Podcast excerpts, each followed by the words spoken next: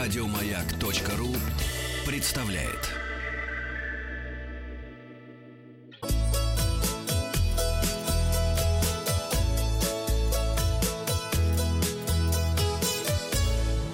Роза ветров.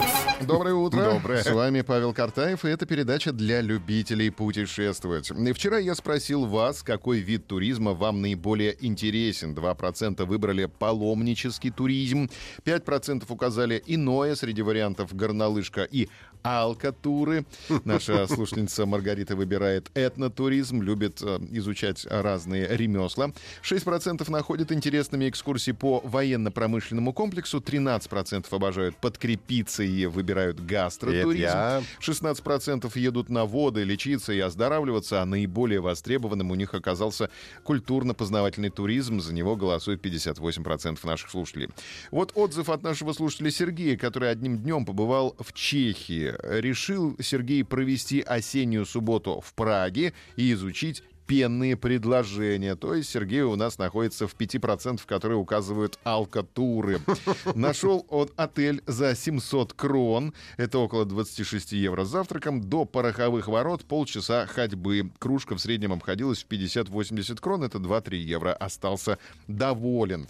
Наш монитор показывает, что ближайшие рейсы в Прагу обойдутся вам 8 тысяч рублей туда и обратно. За полторы тысячи рублей можно переночевать в часе ходьбы от Староместской площади. Это на трамвае минут 15-20. Ну, кстати, в Праге можно будет проехать на общественном транспорте бесплатно. Об этом а, первая новость. Я, правда, я с- сначала напомню, что поделиться с нами своими впечатлениями от поездки можно, оставив комментарий в наших соцсетях или отправив мне личное сообщение. Ну, а вот теперь про бесплатный проезд в Праге. Действительно, в определенные дни можно будет бесплатно прокатиться на общественном транспорте в чешской столице.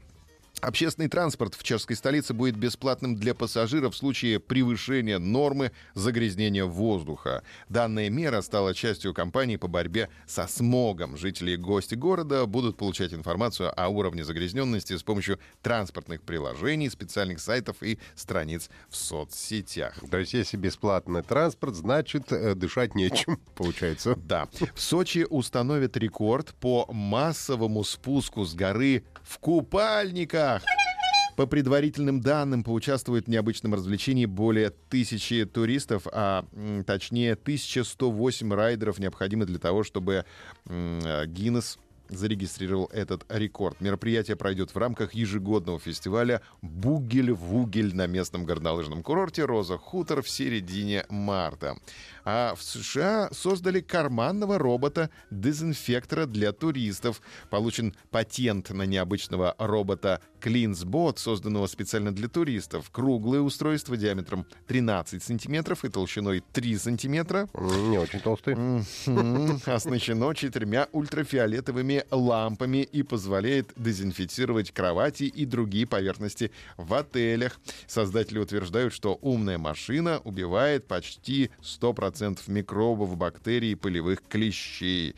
Робот дезинфицирует просто не одеяло в течение 30 минут или можно поставить турборежим, тогда он за 15 минут уничтожит э, всех. Без подзарядки устройство работает 4 Уничтожит часа.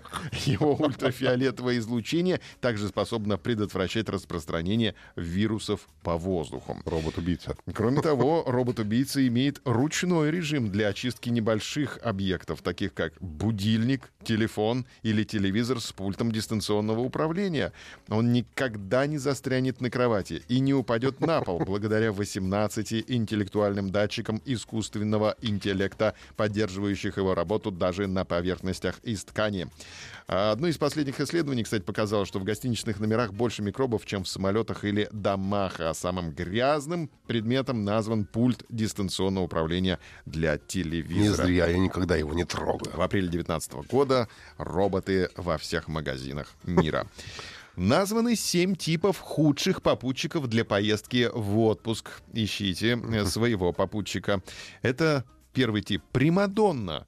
А, Примадонна может испортить отпуск. Отличительная черта примадонны а, — он привык ко всему самому лучшему. Он не собирается ездить на общественном транспорте, отдавая предпочтение такси, не будет обедать нигде-нигде, кроме ресторана, достойного поста в соцсетях. Второй тип — это сверхдобросовестный попутчик. Он всегда в курсе, как добраться до места, во сколько где нужно все непременно побывать. Этот человек не терпит возражений и будет настаивать на своем продуманном маршруте. Я сказал. Сверхдобросовестный попутчик.